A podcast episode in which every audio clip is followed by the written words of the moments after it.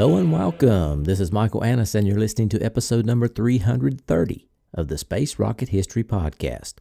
And now, Soyuz eleven, Salyut one. What's that smell? On June fifth, nineteen seventy-one, the final crew for Soyuz eleven were introduced to the launch team at the traditional pre-flight meeting. Almost three thousand people gathered at the base of the rocket. There were generals, officers, soldiers, technicians, engineers, politicians, designers, and even some people from the other launch pads. For the first time, there were many women present. Korolev had believed women on the launch pad was bad luck, but he was gone now. On this occasion, it appeared that everyone at Baikonur wanted to see the cosmonauts who were to lift off the next day for one of the most important missions in the history of cosmonautics. They formed a ring in front of the rocket, with the cosmonauts in the center holding flowers. Visibly excited, Dobrovsky said, "While on my way here, I prepared a speech. Now seeing your smiles, I'll simply say, dear comrades and friends, thank you very much for your effort. We will do everything that is necessary to complete our task." It was tradition for the prime and backup crews to take a brief walk in homage to their predecessors, but Leonov did not wish to participate, and therefore his crew remained in place. In fact, Leonov and Kubasov had not even wished to attend the ceremony. When General Kamanin had told them that they must do so, Kubasov replied, "If I am healthy, then I must fly. If I am sick, I should not be there." When the ceremony was over, the journalist went to see the cosmonaut's room in the cosmonaut hotel. It was not very large, but contained three beds, chairs, and a table in the middle draped with a white tablecloth. There were also three displays of flowers which the cosmonauts had picked nearby to freshen up the room. There was a fridge with mineral water, but to despite the warm weather, the physicians had ordered the cosmonauts not to add ice to the water. The next day, launch day, when Dobrovsky, Volkov, and Patsayev were woken up at three a.m., it was still dark at the Baikonur Cosmodrome. They briefly exercised, shaved, had a light breakfast, their last meal on Earth, and then the final medical checks. An hour later, after brief reports of the status of the rocket and the Soyuz eleven spacecraft, the State Commission gave the green light for the launch, and the rocket was fueled. In contrast to previous missions, there was no backup crew to ride with the crew to the pad. However, they were accompanied on the bus by the Soyuz ten cosmonauts and some of the officials from O K B one and the training facility. Just before five a.m., with dawn breaking, the bus reached the pad, where members of the State Commission, designers, engineers, technicians, military officers, pad workers, T V crews, and reporters were waiting. The cosmonauts wore only gray cotton flight suits. After Dobrovsky had made a brief report to General Karamov, the chairman of the State Commission, the cosmonauts, surrounded by journalists and the pad workers, walked to the rocket, which was lit by floodlights. This was different than the NASA way, whose astronauts donned their pressure suits in a building eight kilometers from the pad, and upon emerging, simply waved to their friends and reporters on their way to the van which drove them to the pad. At Baikonur, the departing crew walks through the crowd, speaking to individuals, even joking. Dobrovsky, Volkov, and Patsayev halted in front of the stairs to the elevator, turned, and waved. Reading from a piece of paper, Dobrovsky said, "I bow my head to all of you for your attentiveness and for your effort." Then, as they smiled to numerous T V and photographic cameras, Volkov whispered to Dobrovsky, "It's time to go." Volkov led the way up the steps, with Patsayev and Dobrovsky following. The liquid oxygen boiling off the rocket blew in small clouds past the cosmonauts at the top of the steps. Dobrovsky turned and called to the crowd. "Don't worry, everything will be normal. Everything will be normal." The three men paused at the door of the elevator to wave. Even Patsayev smiled. Then they disappeared into the elevator. When they emerged on the platform leading to the hatch in the side of the orbital module of their spacecraft, they posed for one of the photographers, which is another notable detail of this mission because cosmonauts did not generally pose on this platform.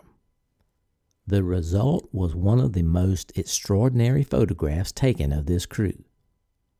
As a final farewell, the three men stood at the railing of the platform and waved their caps at the crowd. Technicians assisted, first Volkov, then Patsayev, and finally Dobrovsky to enter the spacecraft. Access was through the side hatch of the orbital module, then down through the interior hatch into the descent module, which contained their couches.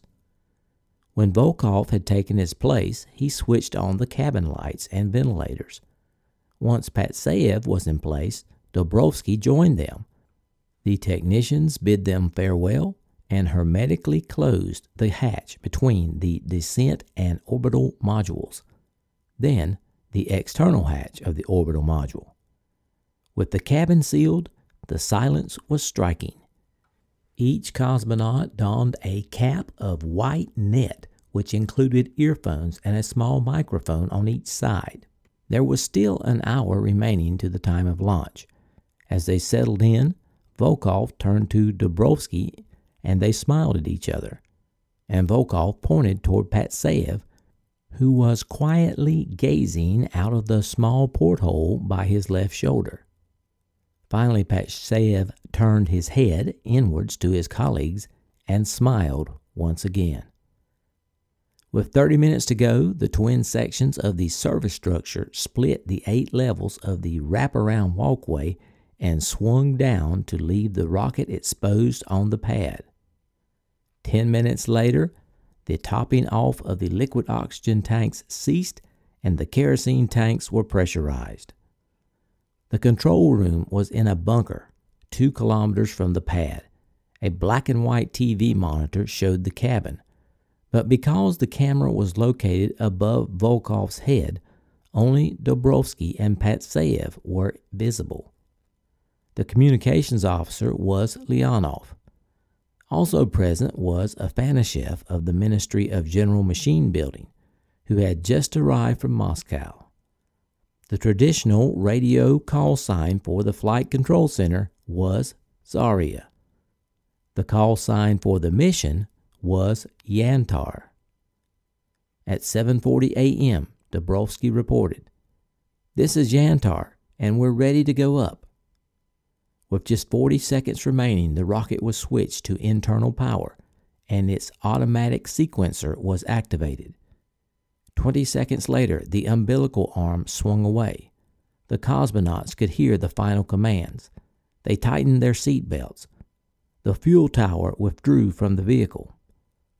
Volkov, the only veteran who knew the launch commands very well, again joked, "Let us wave farewell to them." They waved to the T V camera. Then the launch operator announced, "The key is on the start button." A second later, he repeated this command. Then he gave the final commands: ignition, the main, start. The launch vehicle had a central core stage and four strap-on boosters, each with a main engine. A turbopump in each of the five segments began to feed fuel and oxidizer. At seven fifty-five a.m., pyrotechnic charges were simultaneously fired to start the five main engines. The rocket was not actually supported at its base. The core was held by four arms located just above the top of the strap-ons. As soon as the thrust overcame its three hundred ten-ton mass, the rocket began to lift. This released the supporting arms, which immediately swung out like the petals of a flower in order to clear the way for the protruding strap-ons.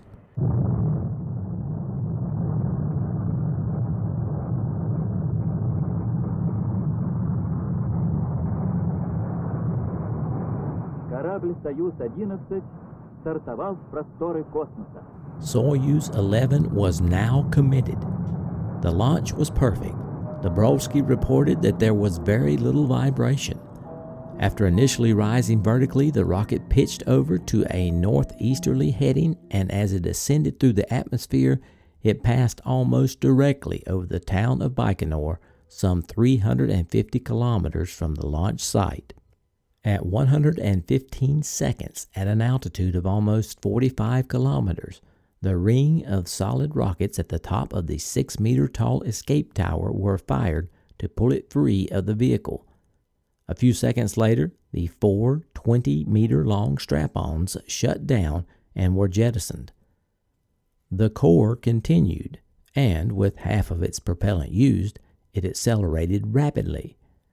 At an altitude of eighty kilometers, above most of the atmosphere, the shroud which had protected the spacecraft from aerodynamic loads was jettisoned.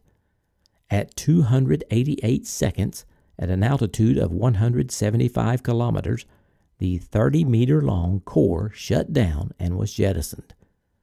The four-chambered engine of the eight-meter-long third stage started immediately, and by the time that it had built up to its full thirty-five-ton thrust, the framework inner stage had been jettisoned too.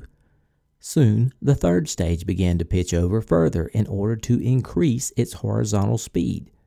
At eight oh four a.m., Dobrovsky reported, "Orbital insertion, commencing separation, antenna and solar wings deployed. On board, everything is in order. Feeling normal." Once they had settled down in orbit, Dobrovsky wrote in his diary, "On board the ship, everything is all right. After separation from the rocket, we all had an unpleasant feeling, but we feel better now. It was just as if someone was trying to pull our heads off." On the second orbit, it was time to unfasten their belts and enter the orbital module. Volkov, the flight engineer, was the first to leave his couch. He opened the hatch and, like a fish, floated through. The orbital module was more spacious, and the rookie cosmonauts delighted in floating in weightlessness. After the initial novelty wore off, the three men went to the portholes to observe the Earth. It was a beautiful sight. They were flying over the Pacific Ocean, and the sun was reflecting off the surface of the water. Directly below, the color of the ocean was deep blue. Dobrovsky said, "The sea is always beautiful, even from space, and we can't live without it." For him, the first moments in orbit were a flashback to his childhood on the coast of the Black Sea. Then the cosmonauts returned to the descent module, and Dobrovsky reoriented the spacecraft to enable the sun to fully illuminate the solar panels. On the fourth orbit at one fifty p.m., Soyuz eleven successfully made its first maneuver to start the rendezvous with Salyut one. Then control was transferred from Baikonur to the Flight Control Center in Yevpatoria. Back on Earth, since the mission began on a Sunday morning, the families of the crew were at home. Marina Dobrovsky said that her father was often away from home and she never knew where he went. This is how she remembers hearing that he had been launched into space. "Of course, I was happy for my father. However, I wanted so much that he should return as soon as possible. We were given a brief note that he'd written to Mom, my sister, and I, in which he said that we shouldn't worry and that everything would be good." Svetlana Patsayev was attending a young pioneers camp, and the news was not entirely unexpected. "I felt that Father had some important and very serious work. For me, he was the great authority, and I was really not surprised that he was flying in space." Victor's mother, Maria, and stepfather, Ivan, were not even aware that Victor could have a mission. Maria was in the kitchen and Ivan was fishing when the national radio announced the news. In accordance with the program of near space exploration, at seven fifty-five a.m. Moscow time on June sixth, nineteen seventy-one, the Soviet Union launched the spacecraft Soyuz eleven. The crew is Commander Lieutenant Colonel Georgy Dobrovsky, Flight Engineer, Hero of the Soviet Union, Vladislav Volkov, and Research Engineer Viktor Patsayev. When she heard the name of her son, Maria Patsayev exclaimed so loudly that a neighbor rushed in to see if anything was amiss. When Maria explained the news about her son, both of them cried. Others soon arrived and the celebrations began. Someone placed a table against the front wall of the house bearing a notice stating that in this house lived the parents of cosmonaut Viktor Patsayev. After confirming that there were no problems with Soyuz eleven or Salyut one, Kamanin, Shatalov, the O K B one team including Mishin, Chertok, Shabarov, Feoktistov, and Yeliseyev, and some members of the State Commission left for Yevpatoria. Already at the Flight Control Center were cosmonauts Nikolaev, Gorbatko, and Bykovsky, who had been assigned by Kamanin to talk to the crew. The Chief Operative and Control Group, also known as GOGU, for the Soyuz eleven mission had five members. General Agadzhanov was in charge. Tregub was the technical supervisor, and he was responsible for analyzing the signals from space and preparing the commands to be transmitted to the two spacecraft. Boris Chertok and Raushenbakh also served on GOGU as experts in the spacecraft's guidance, control, and electrical systems. When the specialists from Baikonur arrived at the Flight Control Center, Agadzhanov and Tregub confirmed that everything was normal on both Soyuz eleven and Salyut one, and everything was going as planned. Based on the biomedical telemetry and the reports from the cosmonauts, Volkov was in the best condition. His body obviously remembered the weightlessness of his five-day flight in nineteen sixty-nine. One of the major tasks for the crew on the first flight day was to familiarize themselves with being weightless. They also monitored their vehicle's systems and performed the preliminary preparations for the rendezvous and docking with the Salyut. Then it was time to rest. This phase of the mission was timed to coincide with the period in which Soyuz eleven remained out of contact with the Soviet communication stations for a prolonged period, three forty p.m. through one thirty a.m. The cosmonauts resumed work the next day, June seventh, at two forty-eight a.m. At six a.m., as Soyuz eleven made its approach to Salyut one, the main control room on the second floor of the Flight Control Center building was packed. Although flight control required only the members of the GOGU, five specialists for data analysis, command measurement, communications, telemetry, and medical support, nearly one hundred people were jammed into that room. Many of them were not directly involved in mission control, but had been drawn by the significance of the upcoming event. The communication session was to start at seven twenty-five a.m. and last for twenty-three minutes. As the time for contact approached, there was significant increase in tension. After two maneuvers, Soyuz eleven was known to be in the ideal orbit to achieve the rendezvous with the Salyut. When the range was seven kilometers, the Igla automatic system was to establish radio contact with the station, a milestone known to the cosmonauts as radio capture. At seven twenty-six a.m., Yeliseyev called the crew. "Here is Zarya. Yantar, how do you read us?" "This is Yantar," came the immediate reply. "Everything is going according to program. Radio capture passed. The automatic approach is progressing. At seven twenty-seven, we are a distance of four, speed fourteen. The distance was given in kilometers and the speed in meters per second. Understood, replied Yeliseyev. Everything is normal, continued the report. At seven thirty-one, the correction engines fired for ten seconds. Distance was two point three kilometers. Speed was eight meters per second. Volkov was making the reports. The stress was evident in his voice. Speed is decreasing. I can see a bright point in the V S K. Distance fourteen hundred. Speed four. The V S K was the forward-looking periscope, and Salyut could now be seen in it as a bright point of light. The distance was now being reported in meters. Volkov continued. At seven thirty-seven, distance seven hundred, speed two point five. We have turned. I can see Earth again. There is radio capture. Capture. When the radio fell silent, some of the members of the State Commission turned toward the Gogu people in expectation.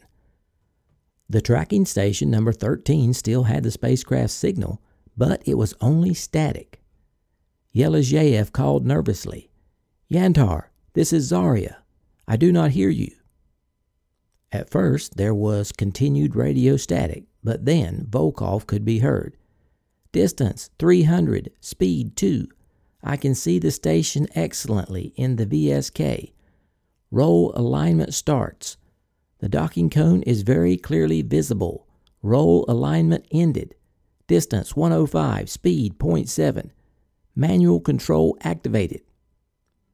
Now that the Igla had brought the spacecraft almost to a halt, one hundred meters from the station, Dobrovsky had taken control for the final approach. Meanwhile, the station had oriented itself to face its front end toward the Soyuz. Yeliseyev called, Yantars, when you close in, inspect the docking mechanism. He wanted the crew to look for any damage caused during Soyuz ten's unsuccessful attempt to dock. Yes, understood. Distance fifty, speed zero point two eight. The D P O is firing.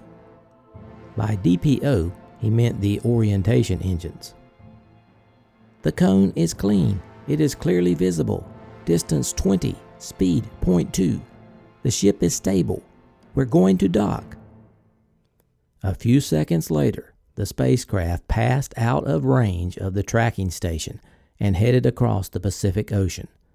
The next communication session would begin at eight fifty-six a.m. If all went well, the docking would be achieved on the station's seven hundred ninety-fifth orbit and on the sixteenth orbit of the Soyuz eleven spacecraft. Leaving only those responsible for the analysis of telemetric data in the control room, the visitors left the building to attempt to relax after the almost unbearable tension. Just as in the case of Soyuz ten, when Soyuz eleven had flown out of radio range, it was only a few meters from the station, with everything progressing smoothly. But everyone remembered what had happened on Soyuz ten.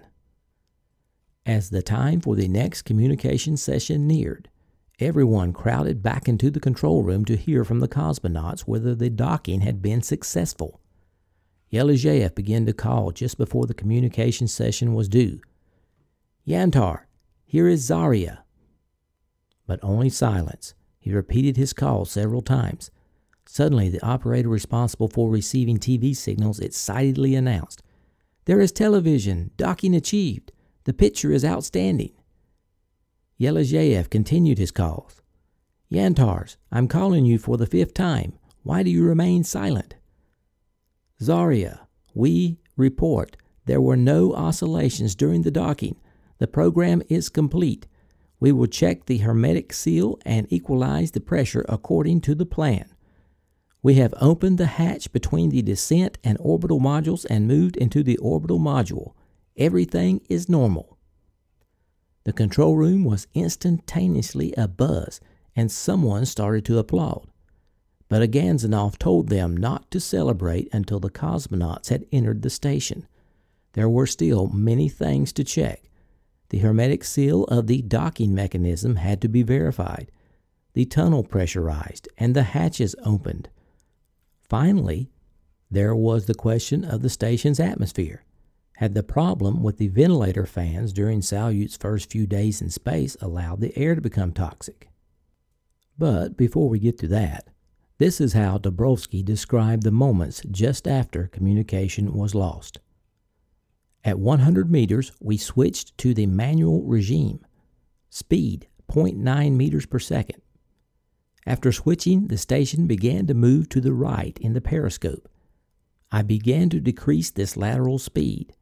I had the feeling that the left controller was insufficient, so I switched to the right one and slightly raised the ship. And then, with the left controller, I succeeded in reducing the lateral speed. At sixty meters, I reduced the speed to zero point three meters per second.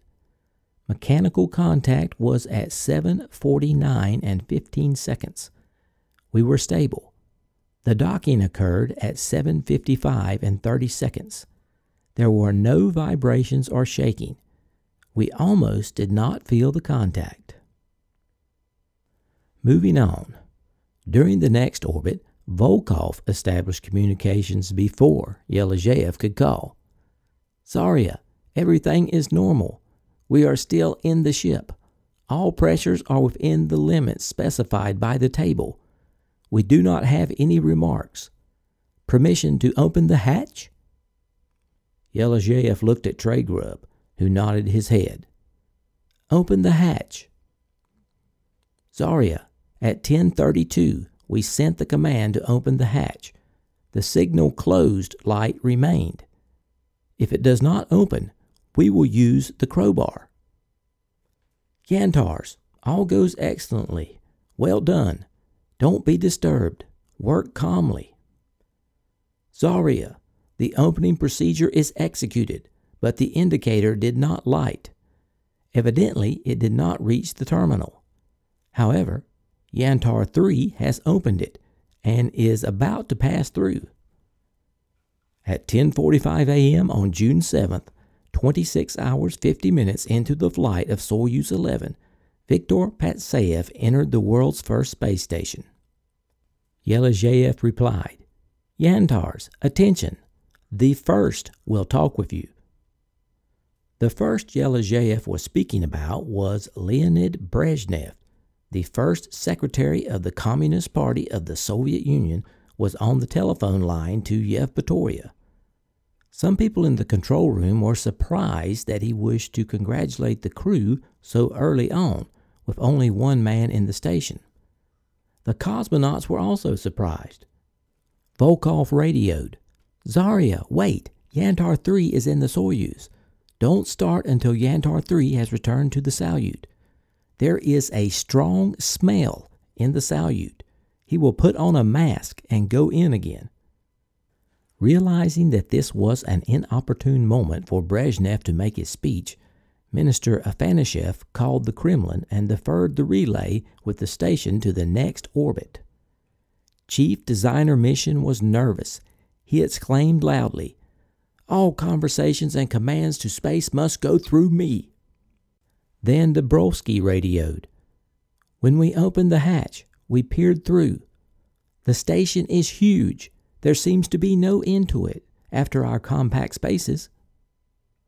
Yeliseyev replied, Yantars, activate the air regenerators. Communications is ending. We'll pick you up on the next orbit. We are all happy as you are. Congratulations. The twenty-five ton orbital complex comprising of Salyut one and Soyuz eleven left the communication zone. The T V, which had been recorded from space by Yevpatoria, was sent to the Kremlin, but was not yet released to the national television network. In the meantime, Mission asked the doctors to investigate whether the strong smell which had been reported posed a risk to the cosmonauts' health. But the doctors had no idea what the source of the smell was and therefore were unable to offer any advice.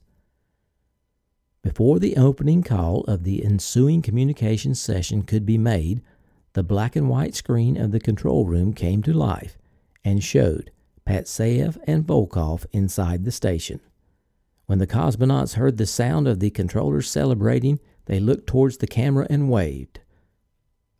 Yeliseyev radioed, "Yantars, this is Zarya. The State Commission and Operative Group congratulate you most sincerely. You are the very first crew on the Salyut. We suggest that you take a meal, get some rest, and tomorrow morning we will start the program." The only remaining problem was the smell, and Patsayev had activated a system that would cleanse the air. It seems that soon after launch of the Salyut on April nineteenth, six of the eight ventilator fans failed, and during the time that the station had been unmanned, the air had grown stale with the smell of the burnt insulation on two of the fans. Initially, Mission had blamed Leonov's painting tools, but Dobrovsky said the brushes and paints were safe in their box. Patsayev found small tracers used by technicians to identify the airflow during pre-launch preparations, which could have been the problem. After restoring all eight fans to service, Patsayev and Volkov rejoined Dobrovsky to sleep in their own spacecraft while the regenerators cleansed the air in the station. While the station was flying outside of the communications zone, the control room was empty. In the evening, the State Commission met and decided that if everything went according to the plan, the crew would return to Earth on June thirtieth, the maximum duration allowing daylight landing. If successful, this would exceed by five days the record set by Soyuz nine. At the same time, at Baikonur, the final preparations for the third launch of the N one lunar rocket were in progress, and this now became Mission's focus. He recalled three of the GOGU members, Tregub, Chertok, and Raushenbakh, to Moscow with him, leaving Yeliseyev to lead the specialist in managing the Salyut mission, supported by Nikolaev, Gorbatko, and Bykovsky. Generals Kamanin and Shatalov and the other Air Force staff also returned to Moscow.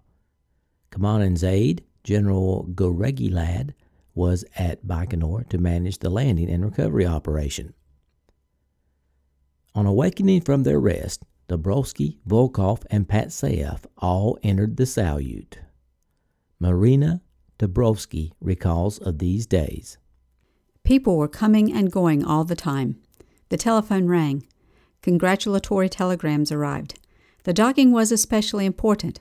I remember the flight controllers congratulated Mother, saying that the docking was performed excellently." At last, Salyut one had begun operations.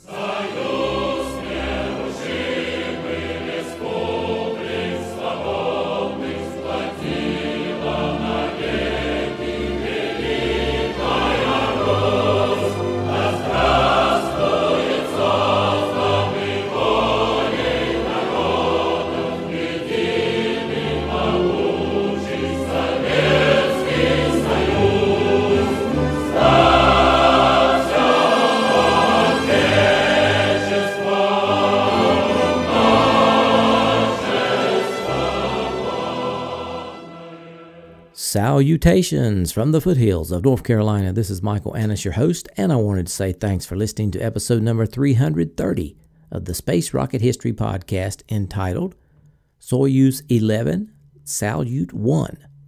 What's that smell? Hope you hope you enjoyed this episode. It was a pleasure bringing it to you. Our next episode will be released on January thirtieth. First of all, I want to extend my heartfelt sympathy to all my Australian listeners who are going through a very tough time now with those wildfires. I want to encourage all my listeners to support the efforts down there by making a donation to the Australian Red Cross. They can be found at w w w dot red cross dot org dot a u. The website is very easy to use. Just click on the red donate button. If you were considering sending in a donation to my podcast, I would rather you send it to them instead. Okay, If you are looking for old episodes of the podcast, the first one hundred sixty are available on the archive. Search for Space Rocket History Archive. Should be available on all podcatchers. Have a few announcements. I'm very excited to be completing seven years with the podcast. Now, that's a pretty long time in the life of a podcast. So the anniversary date is going to be February thirteenth. That's when I started back in twenty thirteen. I brought back the off-topic segment last week towards the end of the podcast. Those of you who stuck around to the end now know my ancestors and genetic makeup. If that is interesting to you, I can't imagine why it would be, but if it is, check out that on the previous episode. We will be doing some more off-topic in the future, so stick around to the end if you can. For quite some time now, we have had some very generous donors who have given significantly beyond the Orion level, and I think it's time that they be recognized.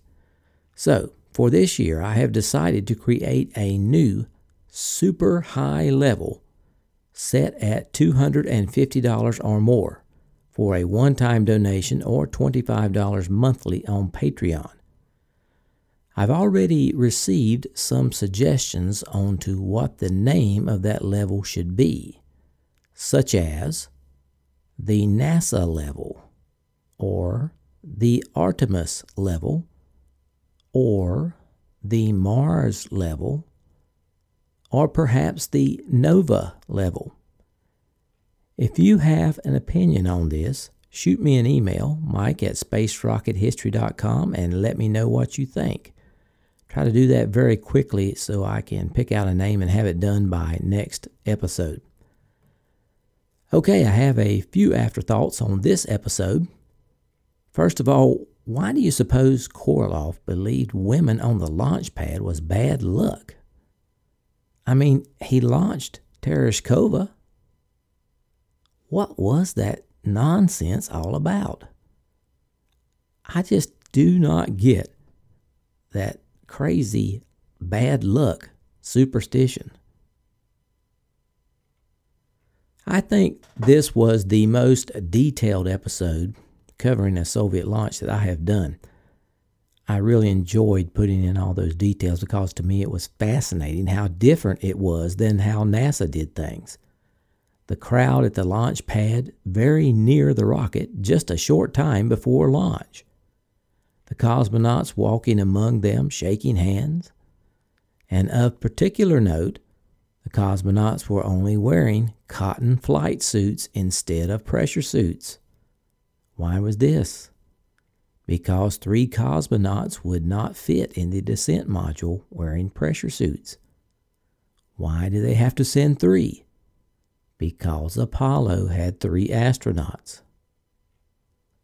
I also found it interesting how the families found out their loved ones were in space. Their reaction of shock and surprise. Why was there so much secrecy? I think because the Soviets could not risk public knowledge of failure, especially after the success of the Apollo moon landings. Now, of course, all this is my opinion, and your mileage may vary. Moving on. I want to thank all the Patreon donors that have continued their support from last year. Now, we believe that your name with your new longevity emoji is now listed correctly on the current donors page. But if you could, please go check that out to make sure we've got everyone at the correct level with the correct longevity emoji. And if we don't, just shoot me an email and we will fix it. Since the last episode, we had several new contributions and increases. I would like to recognize Jim M. from Tennessee, who donated above and beyond the Orion level and earned a moon emoji. Now, Jim will be the first on the new super high level, just as soon as we figure out a good name for it. Mark U. donated at the Orion level and earned a satellite emoji. Ben K. from California donated at the shuttle level and earned a moon emoji. Wayne and Naomi H. from Washington donated at the Apollo level and earned an alien emoji. Stephen S. from Germany donated at the Apollo level and earned a galaxy emoji. Gary A. donated at the Apollo level and earned a rocket emoji. Justin B. donated at the Apollo level and earned a moon emoji. Daryl M. donated at the Gemini level and earned a moon emoji. Matthew F. from Oakland, Tennessee donated at the Soyuz level and earned a moon emoji. Robert N. donated at the Mercury level and earned a satellite emoji. Judith J. donated at the Mercury level and earned a shooting star emoji. Felix K. from Germany donated at the Mercury level and earned a rocket emoji. Neville G. from Australia donated at the Vostok level and earned a shooting star emoji. Alexander S. donated at the Vostok level. Robert W. from Pennsylvania donated at the Vostok level and earned a moon emoji. Killian M. from Germany donated at the Vostok level and earned a satellite emoji. Marcus S. from Germany donated at the Sputnik level and earned a satellite emoji. Michael M. from Australia donated at the Sputnik level and earned a rocket emoji. John E. from California donated at the Sputnik level and earned a rocket emoji. Greg R. increased his pledge on Patreon to the Apollo level and earned a satellite emoji. Rich pledged on Patreon at the Gemini level. Lincoln J. increased his pledge on Patreon to the Soyuz level and earned a satellite emoji. And Curtis P. pledged on Patreon at the Mercury level. Our total Patreon donors have reached two hundred forty-four.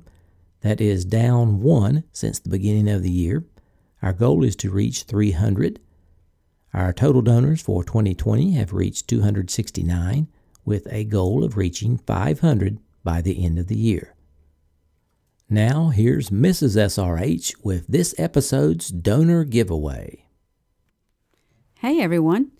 Hope you're having a good new year. Ours has been really busy. It's nice to take a break and share our winner with you. The winner will get a choice of a Space Rocket History magnet, two coasters, or two stickers. So with the help of Google's random number generator, I selected Chris Hunter. Chris Hunter, if you will email us, Mike at space rocket history dot com, tell us your address and your preference, we'll get this out to you. Thanks so much to all two hundred sixty-nine of you who've contributed thus far in twenty twenty. My sources for this episode were Rockets and People by Boris Chertok, Salyut the First Space Station by G. Ivanovich, Soviet Space Program website, Russia Space Web, Astronics website, NASA Space Science Data Coordinated Archive, Space Facts website, and Wikipedia. This is the end of content for this episode. You are welcome to stay and listen to my off-topic thoughts if you want. I'll try to have episode three hundred thirty-one posted by Thursday, January thirtieth. Thanks for sticking around, folks. Thought we'd do a few podcast statistics since we haven't done that and since I really don't remember the last time we've done that. So these are the statistics for the year twenty nineteen. This is for the whole year. Looks like uh, the podcast was heard in one hundred sixty-four countries. Here are the top ten. Number one, United States. Number two, U K. Number three, Australia. Number four, Germany. Number five, Canada. Number six, Sweden. Number seven, New Zealand. Number eight, Ireland. And number nine, Netherlands. Number ten, France. And that is the top ten for last year. Number eleven is Denmark. Norway is twelve. Spain is thirteen. Austria is fourteen. Belgium is fifteen. South Africa is sixteen, Switzerland is seventeen, Italy is eighteen, nineteen is India, and rounding out the top twenty is Finland at number twenty. Now, I took a look at the United States, and I went to each state, and we have statistics there, and the number one state for the most listens in twenty nineteen was California, followed by two is Texas, three is Florida, four is New York, five Washington, six Illinois, seven Colorado, eight Georgia, nine Ohio, and ten is Virginia. Michigan is eleven, Pennsylvania is twelve, Massachusetts is thirteen, North Carolina came in at fourteen, New Jersey fifteen, Maryland sixteen, Minnesota seventeen, Oregon eighteen, Arizona nineteen, and Indiana twenty. Okay, just some statistics that uh, thought you might be interested in. Oh, also I do want to mention that January eighteenth is SpaceX's scheduled date for the capsule abort test. So my fingers are crossed. I really hope this thing works correctly. It's the last major milestone to launching humans into space from the United States. And boy, has it been a long time since we've done that. So I am rooting for you one hundred percent SpaceX. Get this thing done. We are we need to go back. Okay, that's all I have for this week, folks. We will talk to you again on January thirtieth. So long for now.